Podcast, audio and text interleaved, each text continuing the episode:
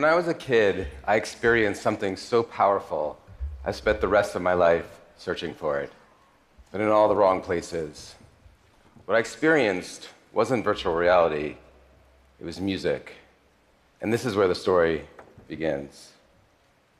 That's me listening to the Beatles' White Album, and the look on my face is a feeling that I've been searching for ever since. Music goes straight to the emotional vein, into your bloodstream, and right into your heart.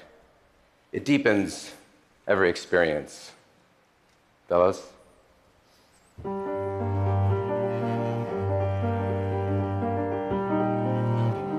This is the amazing Mackenzie Stubbert and Joshua Roman. Music. Yeah. Music makes everything have more emotional resonance. Let's see how it does for this talk. The right piece of music at the right time fuses with us on a cellular level. When I hear that one song from that one summer with that one girl, I'm instantly transported back there again. Hey, Stacy. Here's a part of the story, though, where I got a little greedy.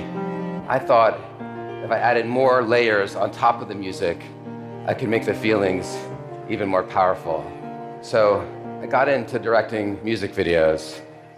This is what they look like. That's my brother Jeff. Sorry about this, Jeff. Here's me, just so we're even. Incredible moves. Should have been a dancer. These experiments grew, and in time, started to look more like this. In both, I'm searching for the same thing, though to capture that lightning in a bottle. Except I'm not. Adding moving pictures over the music added narrative dimension, yes, but never quite equated the power that just raw music had for me on its own. This is not a great thing to realize when you've devoted your life and professional career to becoming a music video director. I kept asking myself, did I take the wrong path? So I started thinking if I could involve you, the audience, more, I might be able to make you feel something more as well. So Aaron Koblin and I began auditioning new technologies that could put more of you inside of the work, like your childhood home in the wilderness downtown, your hand drawn portraits in the Johnny Cash Project, and your interactive dreams in Three Dreams of Black. We're pushing beyond the screen, trying to connect more deeply to people's hearts and imaginations, but it wasn't quite enough. It still didn't have the raw experiential power of pure music for me. So I started chasing a new technology that I only had read about in science fiction. And after years of searching, I found a prototype. It was a project from Nonny de la Pena in Mark Bolas's lab in USC. And when I tried it, I knew I'd found it. I could taste the lightning. It was called virtual reality. This was it five years ago when I ran into it. This is what it looks like now. And I quickly started building things in this new medium. And through the process, we realized something that VR is going to play an incredibly important role in the history of mediums. In fact, it's going to be the last one. I mean this because it's the first medium that actually makes the jump from our internalization of an author's expression of an experience to our experiencing it firsthand. You look confused. I'll explain. Don't worry. If we go back to the origins of mediums, by all best guesses, it starts around a fire with a good story. Our clan leader is telling us about how he hunted the woolly mammoth on the tundra that day. We hear his words and translate them into our own internal truth. Same thing happens when we look at the cave paintings version of the story the book about the mammoth hunt, the play, the radio broadcast, the television show, or the movie. All of these mediums require what we call suspension of disbelief because there's a translation gap between the reality of the story and our consciousness interpreting the story into our reality.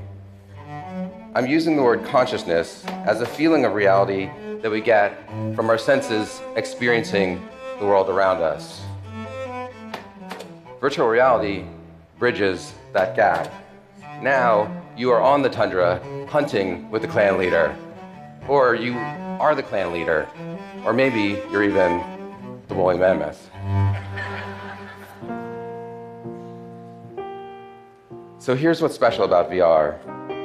In all other mediums, your consciousness interprets the medium. In VR, your consciousness is the medium. So the potential for VR is enormous, but where are we now? What is the current state of the art? Well, you're here. We are the equivalent of year one of cinema. This is the Lumiere brothers film that allegedly sent a theater full of people running for their lives as they thought a train was coming toward them. Similar to this early stage of the medium, of this medium, in VR, we also have to move past the spectacle and into the storytelling. It took this medium decades to figure out its preferred language of storytelling in the form of a feature film. In VR, today, we're more learning grammar than writing language. We've made 15 films in the last year at our VR company Verse, and we've learned a few things. We found that we have a unique direct path into your senses, your emotions, even your body. So let me show you some things. And for the purpose of this demo, we're going to take every direction that you could possibly look and stretch it into this giant rectangle. Okay, here we go. So, first, camera movement is tricky in VR. Done wrong, it can actually make you sick.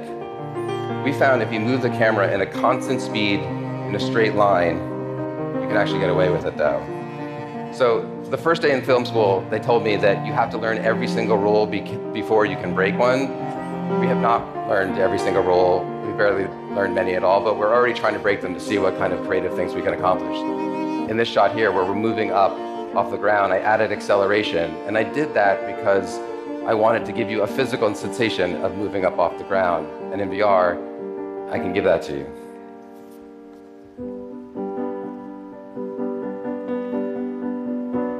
So, not surprisingly, music matters a lot in this medium as well. It guides us how to feel. In this project we made with the New York Times, Zach Richter, and our friend JR, we take you up in a helicopter, and even though you're flying 2,000 feet above Manhattan, you don't feel afraid. You feel triumphant for JR's character. The music guides you there.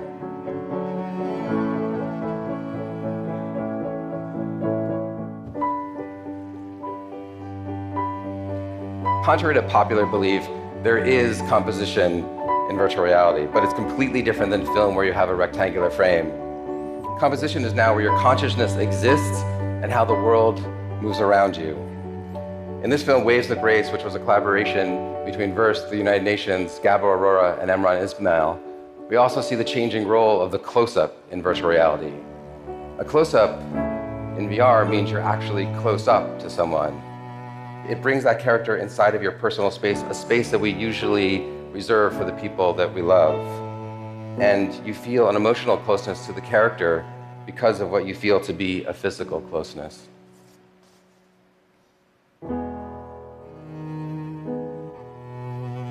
Directing VR is not like directing for the rectangle. It's more of a choreography of the viewer's attention. One tool we can use to guide your attention is called spatialized sound. So I can put a sound anywhere in front of you, to left or right, even behind you. And when you turn your head, the sound will rotate accordingly. So I can use that to direct your attention where I want you to see. Next time you hear someone singing over your shoulder, it might be Bono.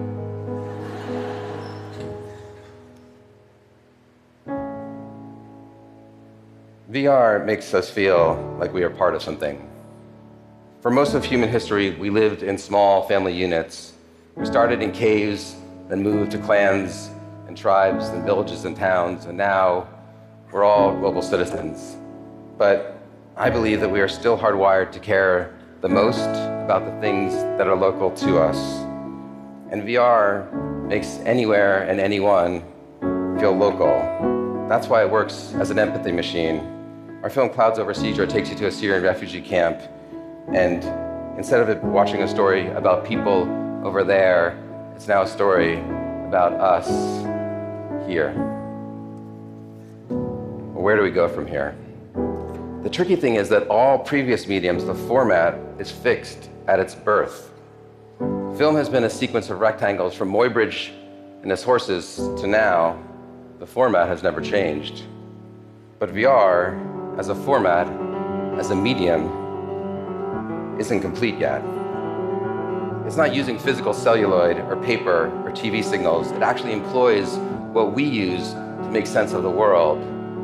We're using your senses as the paints on the canvas, but only two right now. Eventually, we conceivably will have all of our human senses employed, and we'll have agency to live the story in any path we choose.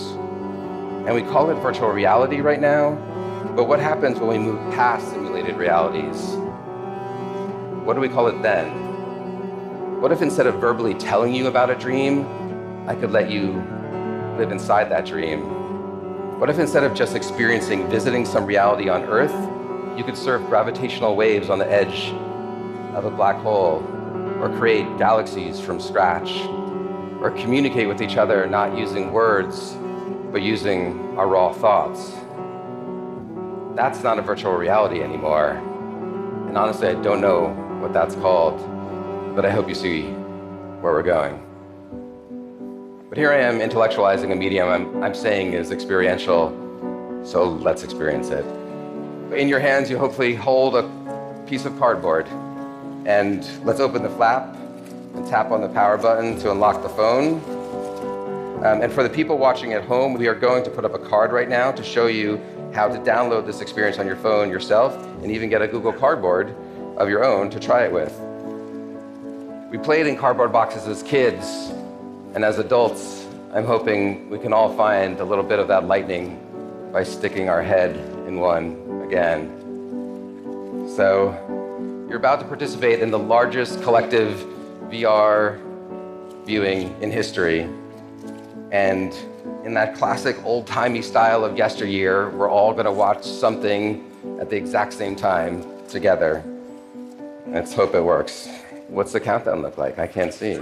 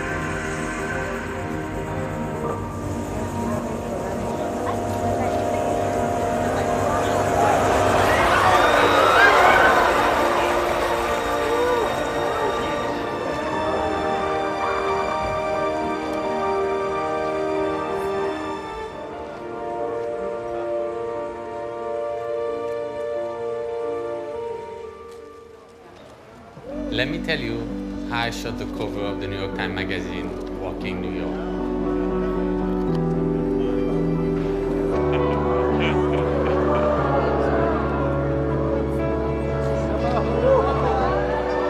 I just got strapped on outside the helicopter.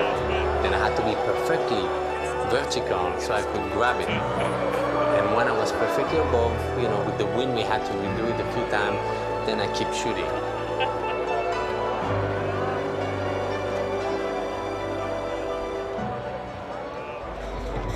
Dear Lord, protect us from evil, for you are the Lord, the light.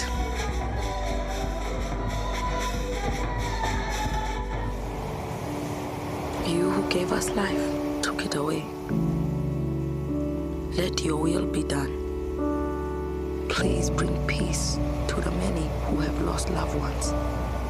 Help us to live again.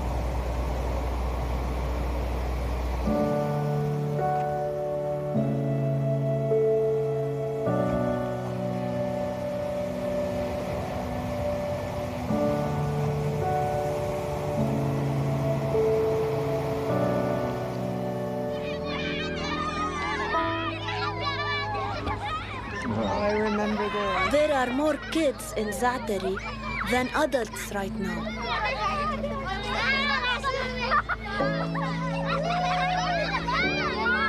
Sometimes I think we are the ones in charge.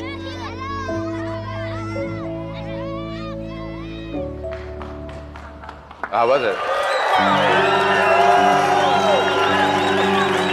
That was a cheap way of getting you to do a standing ovation. I just made you all stand. I knew you applaud at the end of it. I believe that everyone on earth needs to experience what you just experienced. That way, we can collectively start to shape this, not as a tech platform, but as a humanity platform.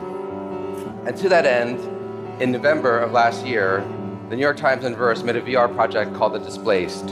It launched with 1 million Google Cardboard sent out to every Sunday subscriber with their newspaper. But a funny thing happened that Sunday morning. A lot of people got them that were not the intended recipients on the mailing label. And we started seeing this all over Instagram. Look familiar? Music led me on a path of searching for what seemed like the unattainable for a very long time. Now, millions of kids just had the same formative experience in their childhood that I had in mine. Only I think this one surpasses it. Let's see where this leads them. Thank you.